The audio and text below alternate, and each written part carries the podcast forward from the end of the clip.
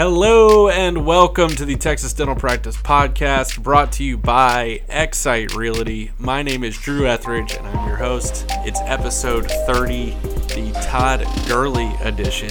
And today we are joined by Mike Newhouse of HM General Contractors. Mike and I talk for a while. It is a pretty long episode, but it's got some really great information in it on things that contractors are really looking at and talking with you through, and just advice that he has from his 18 years of running a business as a medical contractor. So I think you're really going to enjoy it. As always, please subscribe, share, like, do whatever you got to do. We appreciate the support. It's continuing to grow week to week. So, man, can't tell you how much I appreciate it.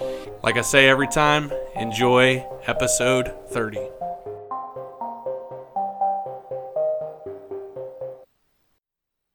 All right, episode 30. I'm joined in studio by Mike Newhouse with HM General Contractors. Mike, thank you for coming in, joining me. Thanks for having me, Drew. I appreciate it. So let's hop into it. One, just give us your background and then uh, talk to us more about HM General Contractors, how you help doctors, and give us the spiel. Great, I appreciate it. Um, little bit about HM. Uh, we've been in business. We, we, we focus solely on, on medical construction, dentists, optometrists, MDs, veterinary practices. Uh, we're based here in Houston, and I've been doing this for 18 years, almost 19 years. Um, so we we do a lot of lease spaces if a client's looking to lease a space, whatever size, uh, and we also have a robust uh, uh, ground up um, division as well. And we do anywhere from four to, to six, uh, you know, usually single owner occupant, usually doctors that are that are that are either coming out of a lease and wanting to buy land and get an ownership, or get, uh, or specialists that are looking to go straight into some ownership. Uh, and that's our that's been our niche. Uh, we, we, we, we we've been very blessed to work with you know literally hundreds of, of clients during that time frame.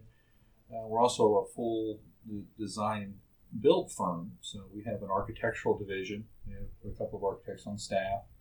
Uh, we're very proficient at floor planning and creating full construction documents, interior design. Um, so we do that separately, and then goes into permitting and then into construction. Uh, we've been nationally recognized for uh, a number of projects. Been the American Dental Association's uh, you know new practice design of the year in 2015. Um, we've been on the cover of many of the dental trade magazines, and we've been in like Women's OD nationally several times over that time frame. And so we've got a really good team in place. It's not just me. You know, I, I run things, and I'm kind of the visionary and uh, the founder, but we've got a really good team in place to help our clients to you know to, to have a, a, good process as far as from design all the way through permitting, construction, and seeing patients. Yeah, uh, I will say that you know Mike and his team over at HM, the most of my clients have have used you guys, and for one, like you said, it's not just you. It is impressive to go through the office and see their design studio um, and and look at some of the past projects and see how big the team is and how big of an operation it is. And I know walking through there, there's a lot of people you're not seeing as well, um, superintendents, things like that that are out of the office. But it, it is quite set up. And uh, to your point, I know you've been recognized, but you guys do. And I'm not telling you this just because you're on here. You guys do fantastic work. I know when when clients ask us uh, who to recommend, you know, you guys pop up, and, and it's for a reason, and it's because we know we can trust the quality of work you guys are going to do. But we know they're in good hands as far as uh, the design aspect as well. And then the, the tail end of what you just said was running it through permitting and things like that, and, and making sure it's kind of done on time. It's big for uh, us. That's probably one of the most important things is we want to make sure that our clients are protected on that sort of thing where we're not losing time and then me as the real estate person has to go back and try to negotiate more time for build out or it comes up that the doctor's having to pay extra money it's all things that are fears of mine going in on project with a, a contractor I don't really know, and uh, I, so I I know that it's in good hands over at HM. On the ground up portion, I know recently one of our uh, clients you finished it was uh, twelve thousand square feet. Is there kind of a, a sweet spot that you're seeing for doctors who? Because I know we have some established doctors who are listening. Is there kind of a sweet spot for them on the size of buildings that are going up uh, standalone? Is it more standalone, just the practice, or is it more they're leasing out part of the space for themselves and then leasing out the rest of it third party? Well, it, it's a little situational. We've had some clients where it's just literally a single owner occupant, uh, where the, the doctor is not so inclined to get into a larger building where they have lease space and so forth, or the property they're looking at is is limited. And that's kind of one of the first things you're looking at when you're looking at buying a property is you know how big of a building and parking lot can I actually put on put on the property. So we've done a number of those kind of single owner occupants. I, you know, I'm all about business and helping our clients to be successful. So, and we do some development as well. Um, so I'm, I'm always look, asking my clients, uh, pushing them a little bit and, and, looking at the bigger picture over the next, the, the, the, rest of their career and their lifelong, you know, financial goals and so forth. With the uh, the 12,000 square foot one, it was a pediatric dentist, it was Dr. Shelton. Mm-hmm. She she ended up going in about 4,500 square feet and and the rest of it is lease space, and it makes a huge. It's a it makes a, that's the, the, the third part of the puzzle, I think. So you're getting out of a lease space and you're getting into some ownership. It increases the practice of your value. Number one, whether you're going to sell it in ten years or fifteen years or whatever, and if it's just a single owner occupant, if you're owning that building, you can lease it out. So if you're older, you could sell the practice and kind of cash out and then have, you know, mailbox money for 15, 20 years, right. whatever you want to do. Or you could sell the whole thing. It gives you a lot of flexibility. Um, it's not for everybody, but I think it makes a lot of sense. We've done a couple here recently where it was smaller, where they could just get like a 2,000 square foot lease space, but that's golden. I mean, that's yeah. 2,000 square foot that you're leasing out that's going towards your note. You know, I think you should, I, I always push to uh, not self-serving. Of course, we want to build as much as we can because we're builders. Uh, but it makes a lot of financial sense for those doctors to, to have, even if it's 2,000 square feet, 2,500 square feet. And then we've done a couple recently, and Dr. Shuttleworth mentioned in another uh, strip center that were, you know, doctor owned and, and doctor owned projects. So, yep, uh, that's good. You know, we we talk about it is kind of sickening sometimes when the doctors see. Um, what they're paying in rent for 10 years and, and what they've put into it, um, you know, in construction and uh, equipment and all this, and, and to see that's a lot of money going out the door. And so, yeah, if you can swing it, you know, there's it's a different lending and uh, it, it's a longer process. But if you, you know, if you can swing it financially and you have the uh, the patience and uh, I'm sure you could throw some other uh, adjectives in there, but the uh, wherewithal to do it, uh, then yeah, it makes a ton of sense financially. You still don't. It doesn't mean just go. You know, let's go buy any piece of land. We got a lot of homework to do. There's still a lot of things to negotiate there, but um, it is a trend I think we're seeing more of um, on our end of doctors who are interested in it, and it a lot of times it's existing. Um, it, it's doctors who have an existing practice, but we are starting to see younger doctors who are finding ways of doing it after only a couple of years um, of working. So, um, I guess let's jump into one of the questions I like the most, which is when you're sitting down with someone or talking with them for the first time, and then I guess in, in construction, as you're working through the process, what are some common misconceptions um, and some frequently asked questions you get um, from potential clients?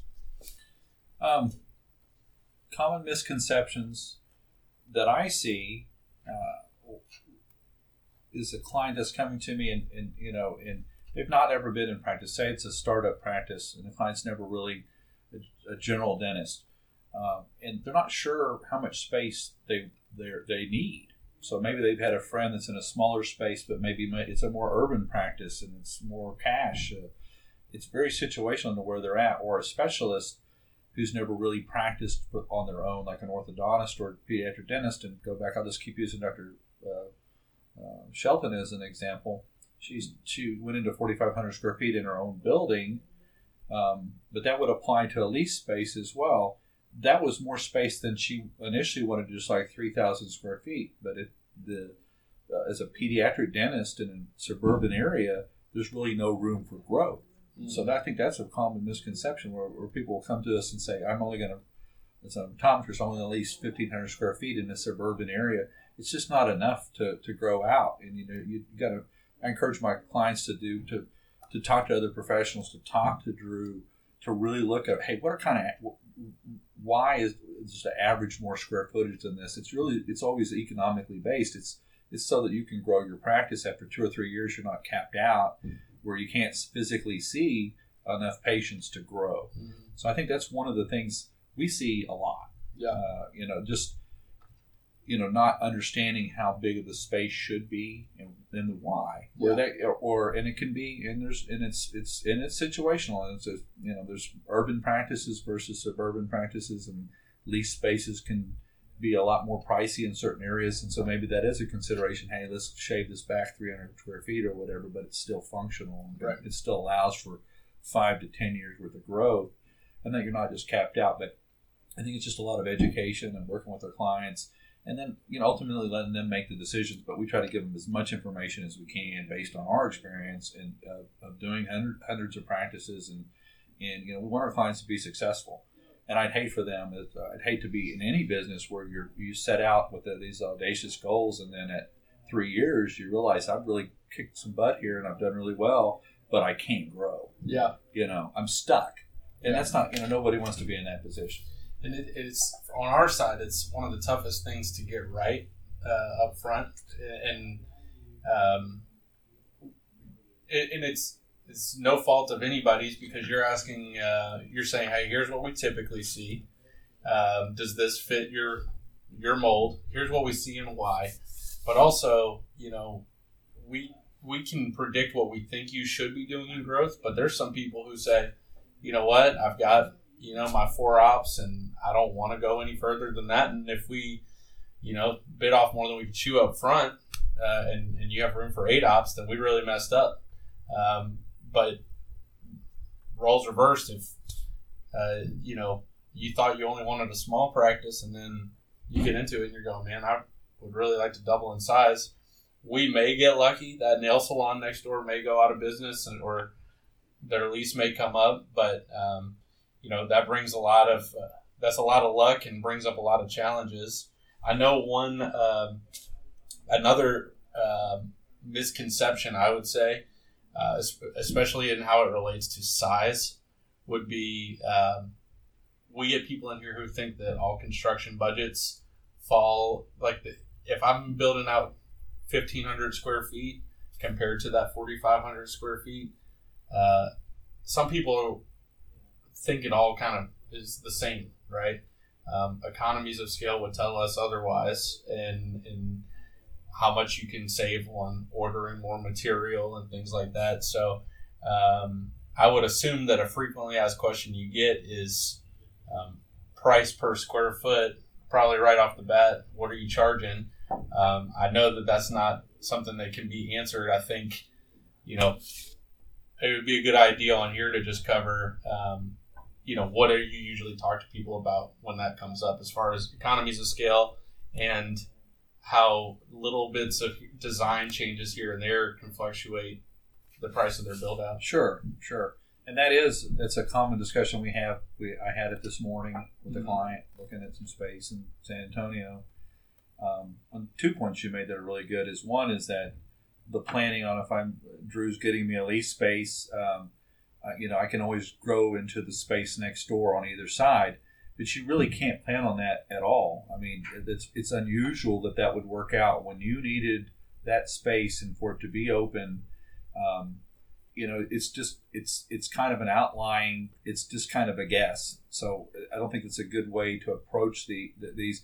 But if you you know you always want to design a practice if that's the case is how could you tie in in the future? Is the waiting room easily just break down a wall and we can open up to the next space? and in our programming, we think about that, but it's really not a good business plan because it's an unknown, mm-hmm. and, it, will be a, and you, you can get right of first refusal on, on a lease, which means you as a tenant can you know get to look at it but the timing and so forth, it, it, it, sometimes it works out, but it's just not a very good business strategy to plan on that occurring. Um, and then the second part of that is you, you see how I carefully avoided the answering the question about cost. right, as you should. Uh, but in, in, you know, this is what I tell all my clients: is it's early on, and, and I and, and every, of course everybody has a budget, and you know what whatever it is, and uh, you really on a lease space. So if the Excite Realty is looking for a lease space, and we really, there's a lot of questions. Look at it. It's 2,500 square foot. Is it new construction? That means has it not ever been built before, or is it a remodel where maybe we can use air conditioning units and electric service and some things that are there? Maybe the bathrooms just need to be remodeled, but you can make them look like the Taj Mahal, but really not redo the plumbing and things like that. And you could save some. You know that could affect your budget. Uh, what Drew was talking about economy of space is if, you know, if you're coming in, you're building a lease space and it's just 1,500 square feet versus Drew said like 4,500 square feet or even six or 7,000 square feet. I find a lot of times it's it's it's it's what the clients have, have heard. You know, you're talking to your friends or maybe your family members or MDs or dentists, and you're kind of talking to them, but they're not looking at the specifics of that space. And there's a there could be a wide variance of if it's a mid-level building, for instance, versus new you know new construction versus remodel versus you know what your needs are. Are you a dentist that's going to put in med gas, or are you a dentist who's not going to use med gas? You can use portable. Um, it, there's just a lot of variables, and then your taste. I mean, you, the the clients have have control over a segment of the budget as far as their their the materials that we're using. If we're gonna if we're gonna use just top of the line, you know, uh, exotic materials or or more upgraded materials, of course that'll affect your budget.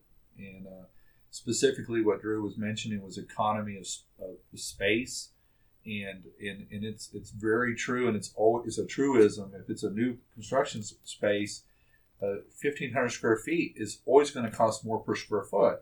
Well, a lot of people are again are talking to different their peers and so forth, and like, well, I built out and it was so much a square foot and they talk to somebody else who's built out. Maybe there's they talk to a, a buddy who's got a seven thousand square foot Medicaid practice that's real, very basic, and it's seven thousand square feet. So there's a huge amount of economy of space, and what that guy's paying is maybe twenty or thirty dollars less a square foot than what you're paying, even if you built something kind of comparable. But this, if it's smaller, um, you, you just don't have the empty space, and it's a hard concept to put out there, but you have a lot more open space where there's nothing there that's there. It's just more open space. You certainly have more walls and more square footage of flooring and so forth. Uh, but uh, it's it's a direct scale that's relation that's in relationship to the, the square footage of, of the space that you're going into. I think that's a it's a long answer, but so we tell our clients up front, look, um, if they're going into a, a, a certain area, we know it's a retail space. We know the parameters from the landlord we get an idea of how many chairs are using med gas, um, and you know how what, what type of cabinets are we going to build as a builder and develop for you and put in. You know what is your style and so forth. Mm-hmm. Maybe you're going really contemporary and it's kind of light on. You know, it's it's it's kind of uh it's kind of light on materials. There's no trim work or anything. It's kind of a clean contemporary design that can ha- that can help your budget. Um, so we go through some discovery with our clients and then let them know, hey, right now these projects are averaging you know between about low end this much per square foot to anywhere uh, i hate to give out numbers um, hmm. it, it, so but don't do it so i'm not going to no reference uh, i'm do it 30 but I, but i will say and this is it's not evasive but like it, these larger like dental practices medicaid practices uh, that are just lighter on design and so forth and, and their scale is larger 6000 square feet you know, those can be built for eighty dollars a square foot or, or seventy eight dollars a square foot. But if you're building a twenty five hundred square foot space in a in a in a suburban area, a new center, and so forth, these averages, uh, competitive averages now, 105, 110 on the bottom end, uh, anywhere to you know 130, depending on the parameters. And and it's it's it's just key to the, you know that setting an expectation of what exactly are you doing here, because and, and in my business, if, if, my last point on this, in my business, and we're really competitive, and you know, and I appreciate our clients. Just like Drew's clients will talk to different, you know, builders and, and different architects and so forth and you know it, it, early on it's it's uh, it's easy to give a lower number and say hey you know yeah we can do it. Yeah we can do it. But we try to approach it from the other end from the from the from the looking at the end of the project what it's actually going to cost. We we try to give our clients real information. And we our my philosophy after doing this for as long as i have is is you know we if we if we lose a client early on like that, at least we gave them honest information and they and that they can utilize during that build or their next one, and you know and and and that's okay. Yeah. You know, we're happy to kind of be consultative like that and give realistic information and not just try to not just sell people. Uh, that's and we find that when clients come to our office, if they they maybe they've entered two, interviewed two or three uh, builders, you know, they've gotten two or three different ideas of what that price structure will be. Yeah. And, uh, and it's the same project. So we really want to b- develop the details, get to know our clients and see what, how they want to practice, the specifics of that, their taste, and put all that into account and then give them a realistic budget based on that. Makes sense. So we'll put a disclaimer that the average numbers given are as of August 2018 and so uh, don't don't hold you to them. Don't call don't call Mike and say, "Hey, you said that this is what it was going to cost me." Um, but no, and things happen. Like Harvey happened, and we saw an uptick uh, across the board in supplies and um, in cost, and you know, we don't know what's going to happen, um, and so things come up, things change, and, and um, so those are the same numbers we give out um, when we first meet with somebody, but we say, look, I have no idea what your style is. I, I know based on the area we're looking at, I could probably guess about the type of practice you want, but you get into some of these and, and people want to put, you know, chandeliers in the operatories or something, and all of a sudden this is looking like a completely different budget. So um, that was great. I think uh, let's let's hop into the next bit of um, some trends in the dental industry that you're seeing right now that are exciting you? Uh, as far as trends that are exciting me, um, I think we've seen a, I think we're seeing a, a, big change in the way, of, say, optometrists are practicing more concierge service. It's more tech driven, uh, and and I think it's more, more customer service oriented uh, a lot of the practices that that I, that we see, um, and that's exciting to me. I mean, yeah. they're they're really based on, and they're doing cool, more, much more uh, not invasive, but much more extensive uh, diagnostics and so forth than like an optometrist is. So I think the patients are getting better care.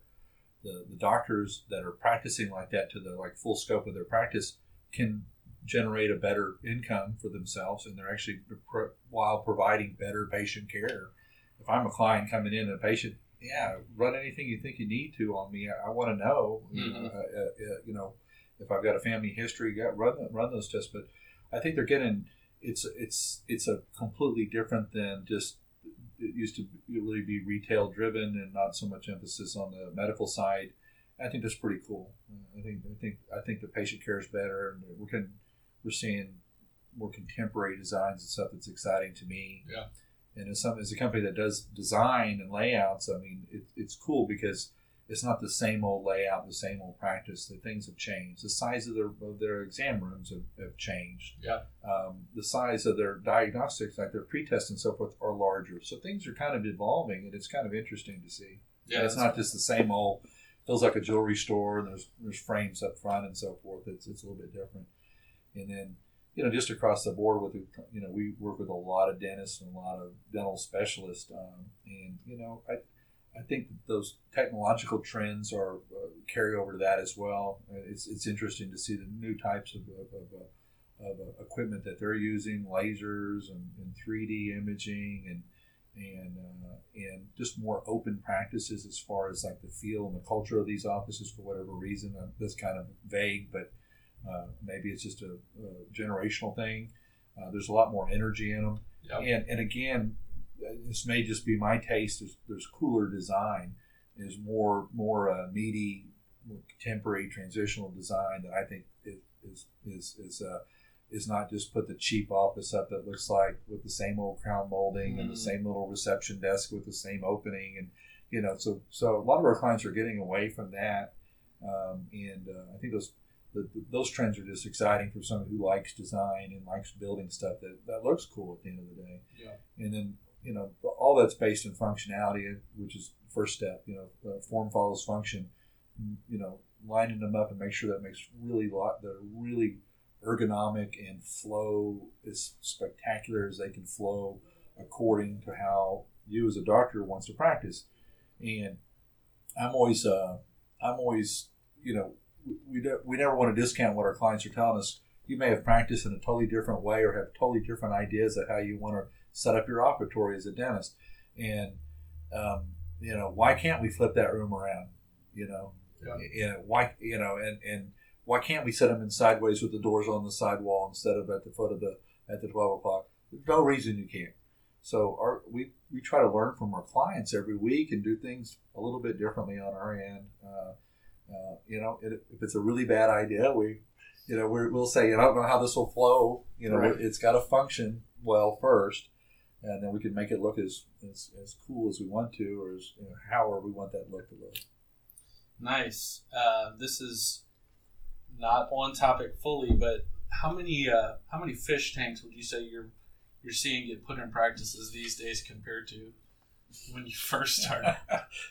far fewer yeah. far fewer put up a nice uh, you know high def uh, screen of Yeah. fish if you want if you want fish but there's some pediatric dentists that you know they, or orthodontists they'll put them in and you know they'll help let the kids feed the fish and and all that but it's, it's just a huge hassle you know Well, I tell you what, at, at, at every dentist I've ever gone had ever gone to in Louisiana, I mean that was you walk in fish tank without question. Uh, I've seen the thing, and if pediatric dentist wants to steal this, I think it'd be a great idea.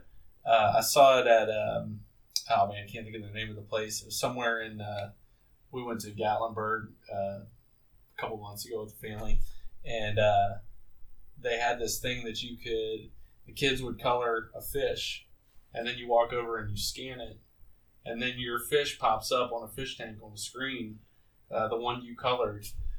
Uh, I'm sure it cost an arm and a leg, but um, it kept so many kids entertained, and it was like talked about for the next uh, couple rooms as you walked on. You're like, man, that's cool.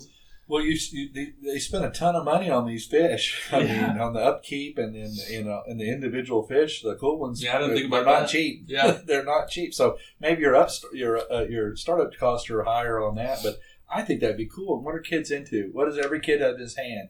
An iphone Yeah. ipad they're all about it man they, they, they would think that was cool as heck Yeah. and they got to be creative and not just look at a dying fish in a tank and go, you know Yeah. So anyway, there you go, pediatric dentist. no fish tanks No fish tanks. Fit, scan your fish in.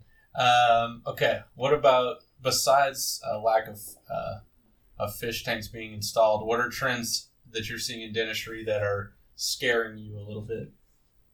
um I, I don't know offhand um And I've got Sure. one that maybe I can I can throw at you if you if you want.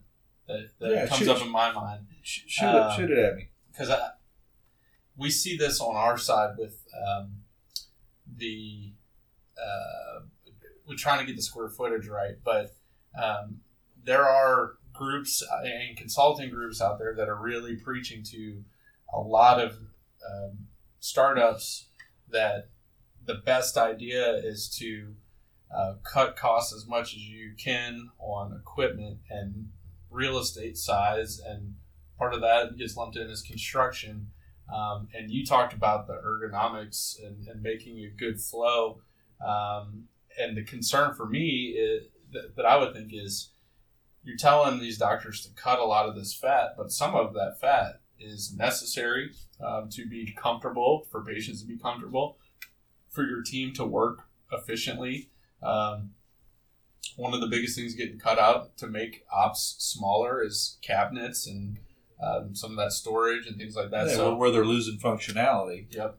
So I'm, I'm, I'm throwing that to you. If you have a better uh, trend that's scaring you a little bit, Well, I, I, I appreciate you bringing that up because you, you hit several topics there, and uh, you know I address this again. It's one of the things we address with every client that we're talking to, and some of the some of these ideas, like and I and, and I won't mention names, but just like what Drew's talking about, you know, you as a client don't want to overspend. If you don't need it, you don't need it. But if you're losing function because you're taking out um, a, very functional like twelve o'clock cabinet in a in a operatory, that's not good. I mean, if you're if it's harder for you and your assistant to work, and it's damaging your your your your your wrists and and, and so forth, and you're doing a lot of weird repetitive uh, motions, and we see that because the the folks in the in the dental industry, people selling equipment, and I don't sell equipment. I do think that that you need to buy from a, a, an equipment specialist that knows how to set up those rooms, and they've been studying this stuff for for decades and they can help you as far as the ergonomics and the critical nature of how you're sitting in that chair. but if you're building, um, you know, uh, cheap 12 o'clocks that the delivery is not in the right spot and those rooms aren't set in the right spot and you don't have a side table and so forth, you got to think about this. You're saving a little money, money up, up front, but it's making it very hard for you to practice in that room. It's, it's hard on the assistant and you lose function. You're going in and out of that room to grab stuff from somewhere else because you don't have it. Waste of time and money. So, but um, I think, and there's a trend for these more ergonomic uh, size practices and so forth, and it's just like the Bible of you're going to do this, this, and this, all these really cheap methods to set, start the practice up. And you do want to control cost. Everybody wants to control cost. It's, that's not that's nothing new. Mm-hmm. Um, but you're doing it. You're slashing the expertise out of the, your IT or out of your equipment specialist and from your builder and architect's thoughts and so forth, and doing things that I don't think long term will help that practice to be the, the as grow as robustly as it could. And there's things like um, hallways. I'm big on comfort and and and people have studied retail and and just flow for years and in other situations too that applies to practices of all kind. One of the things that they're talking about, like, well, you can reduce the size of your space by an eight, 18 inches or a foot by the width. You know, tell Drew to cut it back a little bit. These mm-hmm. consultants will say that, and you end up with a hallway that's four foot wide. And four foot wide, if you're in an office, you can look up and look at a ceiling tile. It's it's usually two by four foot wide. You can do that, and you do it by code. It's extremely uncomfortable for your staff. It's, it kills your function and you irritates the bejesus out of your clients. People want they have a comfort zone. I'm right now. I've known Drew for several years, uh, but I'm three and a half or four feet away from him because it's my comfort zone. Yeah. And if uh, and and everybody has about three feet. You, can't get me and Drew with our comfort zone in a four foot hallway with traffic going in two directions. That's one of the things that really bothers me about some of these companies that they're going to turn key in and teach you how to save all this money off of it. They're the first step is we're losing functionality on how that practice is going to work long term, and it's just not a good place to work.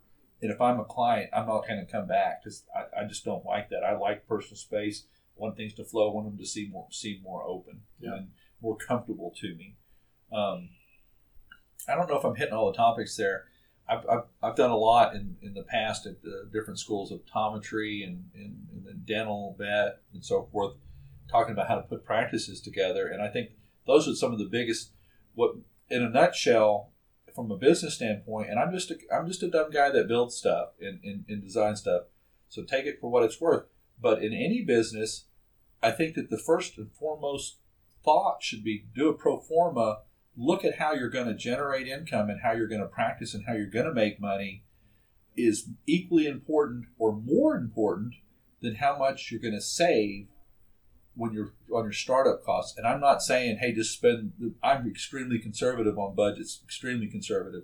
If you don't need it, you don't need it. But you can't. You you you you're, you're these some of these consultants. And no offense to any consultants out there, some really good ones out there. But if the sole focus is to do this for 15 cents and you're going to save all this money, what you're going to find is when you get in there, you're going to have to spend money to get those things into your practice, and it may cost you more to design it better in two years or three years when you realize it's isn't working out the way yeah. I like it to, and I don't have enough space. And you're calling Drew and going, Drew, why did you lease me a space that's so small? Yeah. I need more space, and and I've got to try to get somebody to come in and put more cabinets in, and it's, it's tough to do. It's cheaper and it's easier and cleaner to do when you're opening up, and again, and, and so forth. So I think that there's a balance there, but uh, I really think there's a lot of there's there's some folks out there that are getting uh, they're they're buying into something that's not what they think it is. And again, I, I I'll say it one more time because I think it's so important: is look and plan on what you want to make and how you want to succeed and how you're going to be successful and how you're going to be happy about that every day that you're practicing is more important in my mind than trying to save whatever it is on the front end. Even though that's extremely important you don't want to spend money that you don't need to spend you know you don't you know there's there's averages. And and talk to drew and other you know and and your peers and so forth is you know what what's a good average to spend for it for a sign for equipment? You know you don't need your startup practice you don't need three or four rooms worth of equipment you need a couple of rooms Yeah, worth of equipment maybe three if you've got a big strong marketing campaign and you know you're going to be busy to begin with but I, I know that's kind of long-winded but you know our whole focus and my whole focus is to make sure that clients have all the information where they can su- they can be successful Yeah. No, I I don't think it was uh, long winded. I think it was actually really good. Um, and people should take away from that, you know, Like you said, basically, don't step over dollars to pick up pennies. And, and two, you know, the first people that are going to get complaints about uh, whether or not the practice is was done right are going to be the real estate guy and the uh, and the contractor, namely the contractor first. But it, it's a it's more of a oh why didn't you tell me? And we can tell, talk till we're blue in the face. Um, so I like to get a lot of things in writing but uh, uh, it is hard to get that square footage right up front. And we're you're getting information from a ton of different places. But when someone like like Mike who has been in the industry for 18 years you said uh, he's seen it every which way you know? So uh, take that to heart. Um, I think you you just gave some good advice to potential uh, startup people um, as far as on size and things like that. Um, one thing I I typically get people to give advice um, to startups or people who are thinking about relocating or maybe going ground up. Talk to me about what you're seeing timeline wise um, for someone who wants to and, and mind you we're in houston um, right now but i know you do work in other markets so just a time frame we talk to people on starting up about how you know we really need to be in front of it by about 12 to 18 months at a minimum of you know starting to do the market study finding the spot negotiating then we're waiting for the space to be delivered so that your team can come in um, get permit and build out. So how long are you seeing on that right now as of August 2018? And then um, same thing with ground up. It's obviously a construction process that takes a much longer period of time. Um, what are you seeing as far as timelines on that? Uh, and just if there's any other advice you have that you want to throw in there, we, we'd welcome it.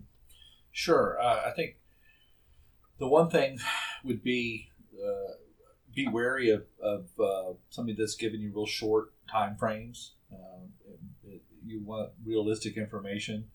I think in Houston, if, if you're building a, any kind of a practice in Houston that has to be permitted and go through that process, there's some things to be done concurrently. Like like, like Drew said, you want to get with the architect early on. Is you know you're in LOI and you know you're going to go to a lease. You want to start developing it then and kind of utilize some of that time. But once it's a green light and, and, and, and you know that the, the lease has been signed and you're moving forward, uh, City of Houston, you really got to give it at least six months. And I, I, I will say this: there's a lot of counties around Houston too that it's easier permitting process. The City of Houston is very difficult to permit in right now. Um, uh, it's taking you know 18 days in between anytime they respond to me as somebody that's putting in a permit. They may have a couple of questions. We answer it the next day. We put it back in. They're telling us 18 days before they even respond to that. So you know, I'm telling clients right now what they don't want to hear is is it's taking at least six weeks to eight weeks to get a permit out of the city of Houston. But there's many areas around Houston. If you're in Harris County, Fort Bend County, Montgomery County, there, there's a lot of areas that are much simpler. It's like a one week deal, two week deal getting a, a permit. So that, that that can that can affect your timeline. So any kind of a lease space, uh, depending on the size and complexity, so you really want to give it a minimum of six months. Um, in our at our shop, it's about six weeks to develop plans and get them into to permitting wherever that is. Uh, and, and then depending on the permitting, it could be again, it could it could be some, it could be one or two weeks to two months uh, before we could get in there. And depending on the situation with the landlord and the, the building, perhaps we could uh, a builder can get in there and actually start doing some work as they're as they're permitting. They can only do so much, uh, and that may or may not get you ahead as far as your overall finish date. So I tell a lot of my clients is that we could jump in there and put a show on, and you know throw some walls up and, and cut some concrete, but we're going to be stuck in about two or three weeks because we have to get inspections on these things. Mm-hmm. So what I try to encourage my staff and my my clients is just is is let's plan and mobilize and be completely ready. And it's almost better to just wait until you get the permit in hand, because then it's going to be it's it's going to take a predictable amount of time. Uh, say 2,500 square foot dental practice, it'll take about uh, 10 weeks for full construction, and then a week or two for equipment IT to come in final inspections. So that puts you at about five and a half six months. Yeah. Um, opticals are a little bit less equipment heavy. Um, and the construction side on, on, side on that usually goes quicker. It's about eight weeks, nine weeks. But the but the design and permitting still applies uh, and so forth. So give it some time. And then on ground ups, it's uh, very situational to where you're building. Uh, Drew could tell you that. I mean, it, it just really depends on the municipality and whether the land's been developed before or not. If, if it's part of a, a master plan community and a, a lot of the things have already been worked out um, then it can go faster.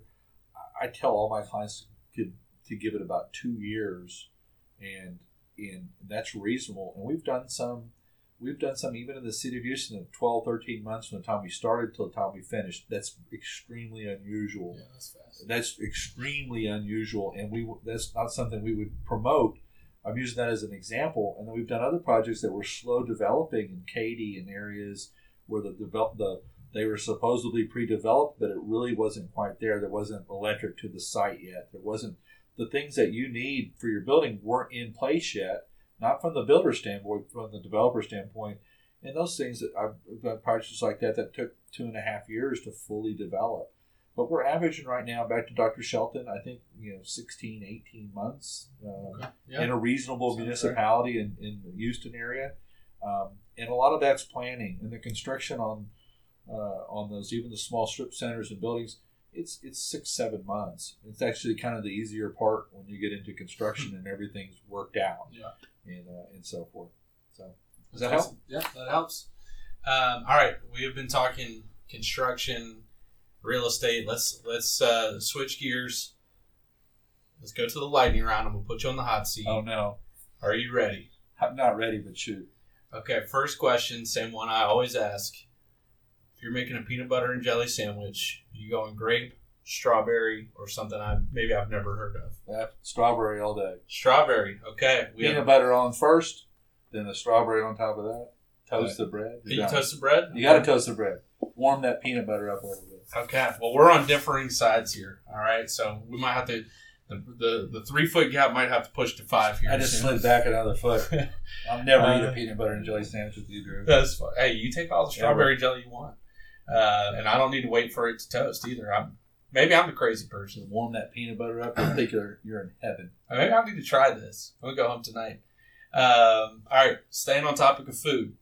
Uh, guilty pleasure midnight snack. So let's say either you're at the house, um, you're going to the, the fridge, the freezer, the pantry, or maybe you're the type of person that, that likes to go fast food, pizza, something like that. What is your guilty pleasure midnight snack?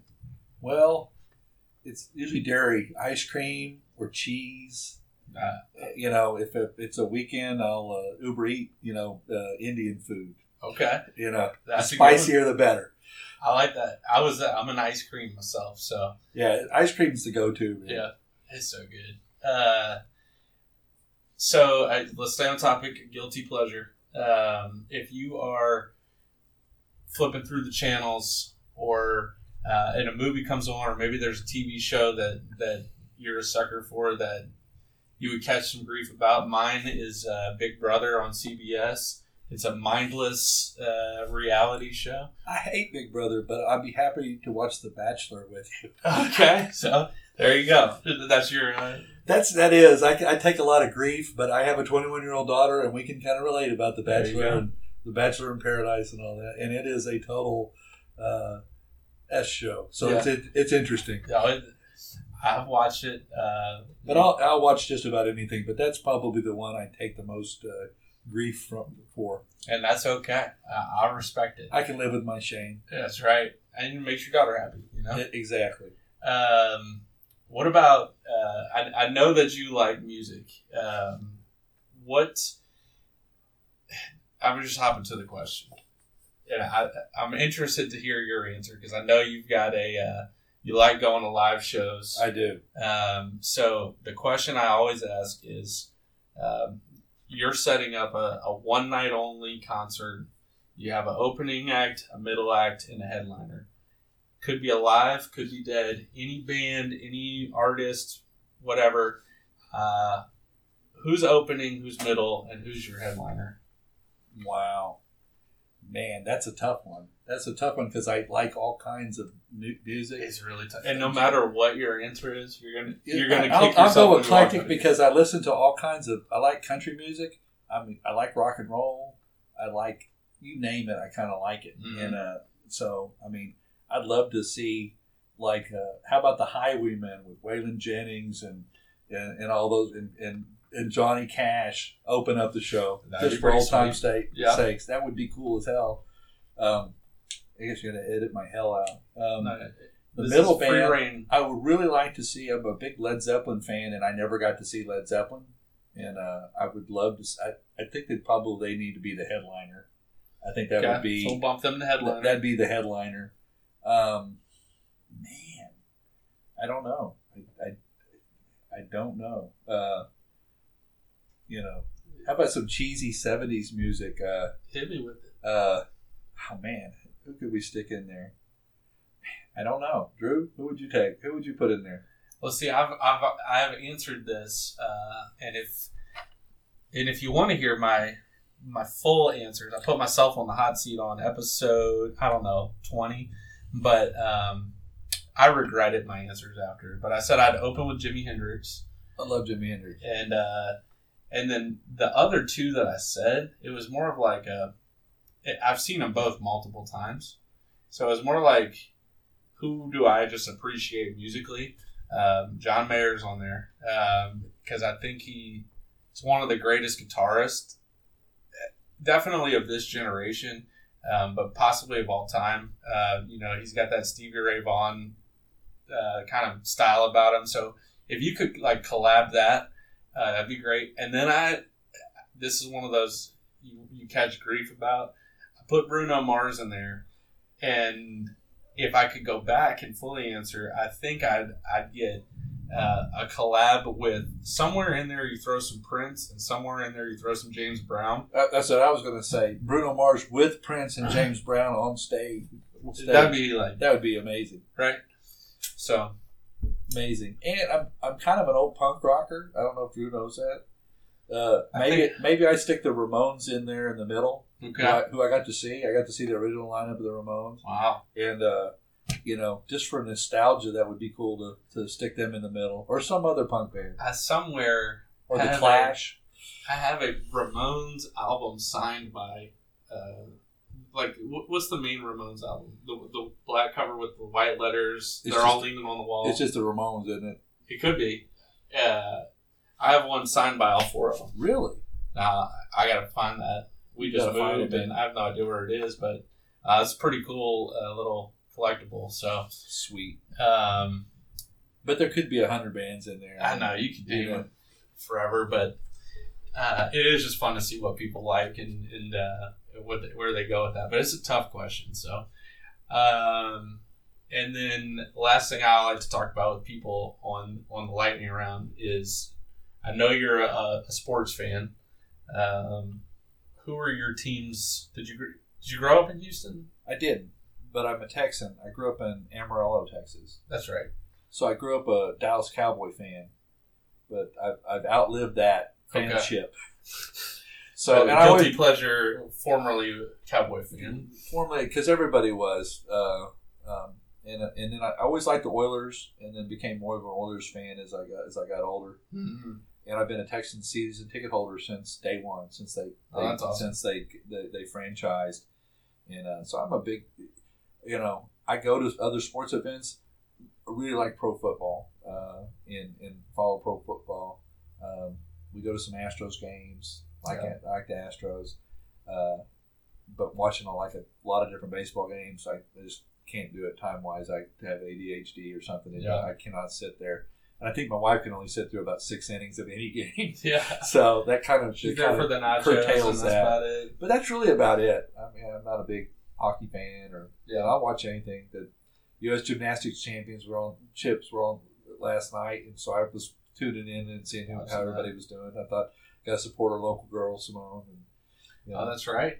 and she won her fifth national championship. That's it's not breaking news on this podcast, but uh, that is, I did not hear that. So that's cool. I That is cool. She fifth, and she's the oldest uh, woman to ever win a, that championship at, at her age. At 21, she's absolutely an old timer, and nobody's won it that wasn't a teenager until Oh wow! until until last night.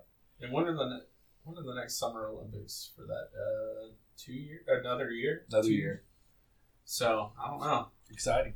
Um, well, cool. All right. Well, I guess we'll go a little bit back to serious um, and knock out these last couple questions. So, um, do you have a good resource or website um, that you can recommend? Could be dental related, but doesn't have to be. Um, something that you uh, maybe you use a pretty good bit. Um, anything you can think of?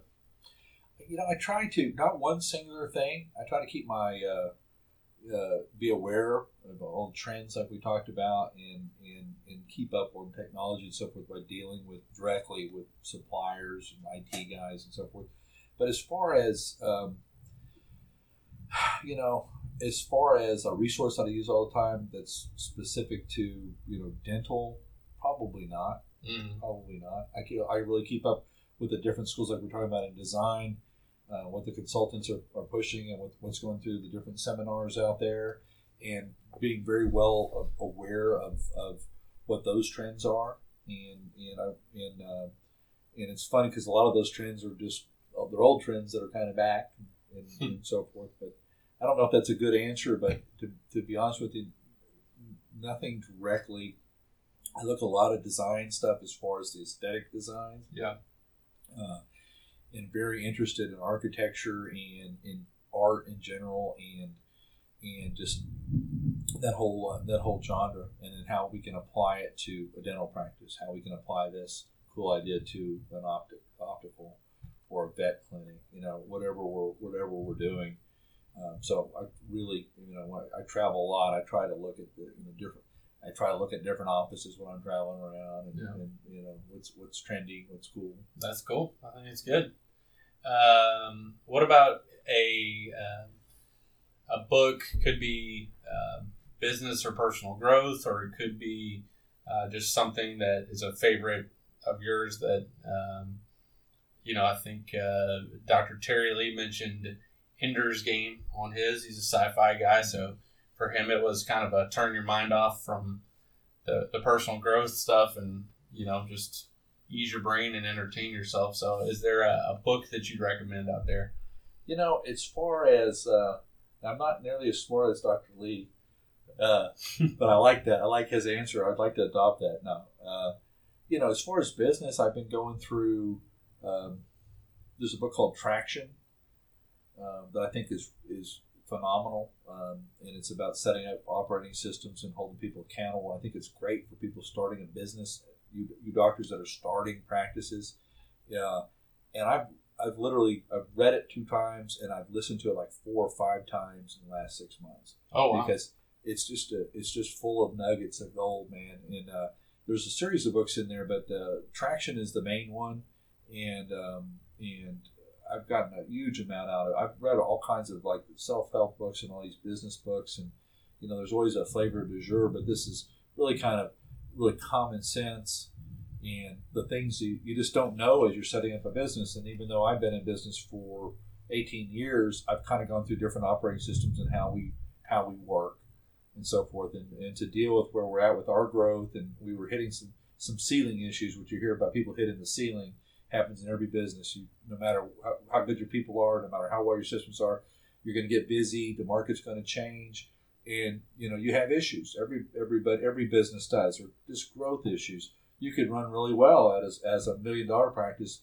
but two years later, if you're doing two and a half million dollars, you don't have the key systems in place and people and so forth and accountability. It's it's tough.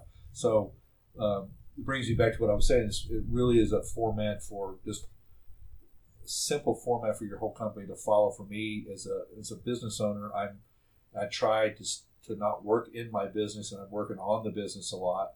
Um, and I'm kind of the visionary for my business, which is, is one of the things I've identified uh, through Traction, and and also I'm kind of the uh, uh, the integrator, which a lot of people are in businesses, a lot of owners are, and so forth. And I think that's really good for you as a doctor starting to practice out. You really got to be able to train the whole culture of your office and then the your assistants and the people that are billing and all the ancillary people we work with they kind of all need to be on the same page. So you as a business owner kind of have to integrate. You can't just hide in your in a room and see patients or in your office and expect your staff to know what to do. Um, there's just a lot of interesting things in this book and, and it's been really a kind of a game changer for us.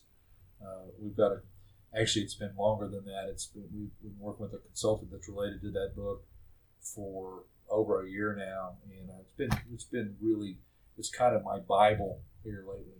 Nice. Uh, well, we'll have to uh, find it and, and, put a link traction in the in the show notes. So if you're interested in uh, checking that out, look for the link in the show notes. Uh, another link I want to be able to give is um, your website if you want to plug it. Uh, I know you guys recently updated it, so it looks sharp. Uh, it does. It does. You know, or, or, or this one of those things hitting the ceiling and just old practices. So we've kind of updated our website. What is my website? www.hmgeneralcontractors.com, I guess. Well, um, well, hell, let's look let's it look, up. Let's look it up. Um, but it, it, it, really highlights. Uh, it's it's it's more much more user friendly. Um, and it's the content on there is really good. It's quick to go through. It's easy to browse through. You can see um, you can see a lot of examples of our work and kind of our proven processes, and, and there's some cool drone shots of our ground up work that scroll along the bottom. Um, and uh, it's just it's a good representation of again the the niches that we're in the veterinary uh, it shows a little it shows our office staff our design team uh, it shows uh, dental offices optometric practices and so forth and uh, but it, we're excited about this new website. We'd had the same tired that website that we just kind of put band-aids on for years and so this the, the new one we're, we're much more excited about it. Yeah it's sharp. Yeah, uh, appreciate it. I'll plug it. Uh, hmgeneralcontractors.com Thank so, you, Drew. so now we know for sure. I will put a link in the show notes to uh, to HM's website and uh, go check it out. And then typically I ask people, you know, if, um, if someone's interested in contacting you, what's the best route? I see a contact tab on the website. Is that the best way to go, or it is? Uh, and they will immediately hook you. They'll, they'll, if you call the office, they will immediately take your basic information, and somebody will call you right back. If somebody's available, they will call. They will pick up. They'll take that call. But that's a really good way to hit us. If you're on the website, just click on and contact us through the website. And that's that's a that's a, a lot of people browse at night. If you do that, in it, we'll we'll send an email out to you immediately and set up a time to talk with you the next day, the next morning. And I think that's a good that's a that's a more immediate way to do it instead of having to pick up your phone and call. Just click on and send. You just have to leave some basic information, and we'll get right back to you. Yep, that's awesome. Um, well, that will be in the show notes. Um, last thing is we just typically uh, ask for a parting piece of advice. So some people go business related with it. Some people talk about family. So whatever you want, our listeners are anywhere from um, third, fourth years to people who have multiple practices. Um, so any parting piece of advice you have? You know, I think it's it's uh, um, for me. um, you know, business kind of takes over a lot of things and kind of uh, uh, workaholic, like a lot of people, a lot of business owners. So you guys as entrepreneurs want to open practice. I think y'all fall into that a lot. I think just having balance in, in your life with your family, uh, with your own personal health, and the things you are that you enjoy along with business. In my case, I'm getting I'm older, you know, and it's and and I'm refocusing on my business more than I had in the last few years. But there's nothing wrong with that. Like I really enjoy business. I really like integrating and working with my staff, and I still work with new clients coming in and so because I really like to do that. So I've looked at my time and I've kind of divided it up, and the things I don't want to do that I think are a waste of time, I delegate them out, and then I'm focusing on more personal interaction with, with clients coming in, like I said, and really trying to develop my staff in, in different different ways and, and, so forth. But you know, maybe balance. Um, you know, uh, but in my opinion, because you know, knowing myself, uh, being a workaholic doesn't mean that you're out of balance, but you certainly don't want to miss out on your life and your mm-hmm. kids growing up and school and all those things that are so important. Uh, uh, but you know, your, your, kids can learn a lot from other people too. Yep, yeah. that's true. So, well, that's awesome. Um, you know, always a pleasure, Mike. And so, uh, thank you for doing this. I really do appreciate it. And uh, like I said, if you want to get in touch with uh, Mike or his team over at HM, hmgeneralcontractors.com. Go check that out. Click the contact tab, and uh, they will get you hooked up. Mike, man, thank you so much for coming on. A ton of good information on here. We really appreciate it. Really appreciate you having me, Drew, and uh, and uh, you know appreciate the time and and uh, you know professionalism. It's just been really enjoyable. Not a problem. Thank you. All right, that was episode 30. I want to thank Mike Newhouse again for joining me on this episode. Go check the show notes for a link to their website, a link to Excite Realty's website, and also I'd like to point out a couple of episodes to check out. Uh, the interview with Ryan Serhant from Million Dollar Listing New York. There's an opportunity to win some of his books. There's still time to get your name in on that. Then also episode 26, I believe, the casting call, the calling all doctors episode. We're still looking for people to talk to. We've had some great conversations and lining up some interviews with some of those people to get them on the podcast. So we'd love to continue to do that. Get in touch with us. There's a link in the show notes. And again, as always, thank you, thank you, thank you for the support. We'll see you guys next Tuesday.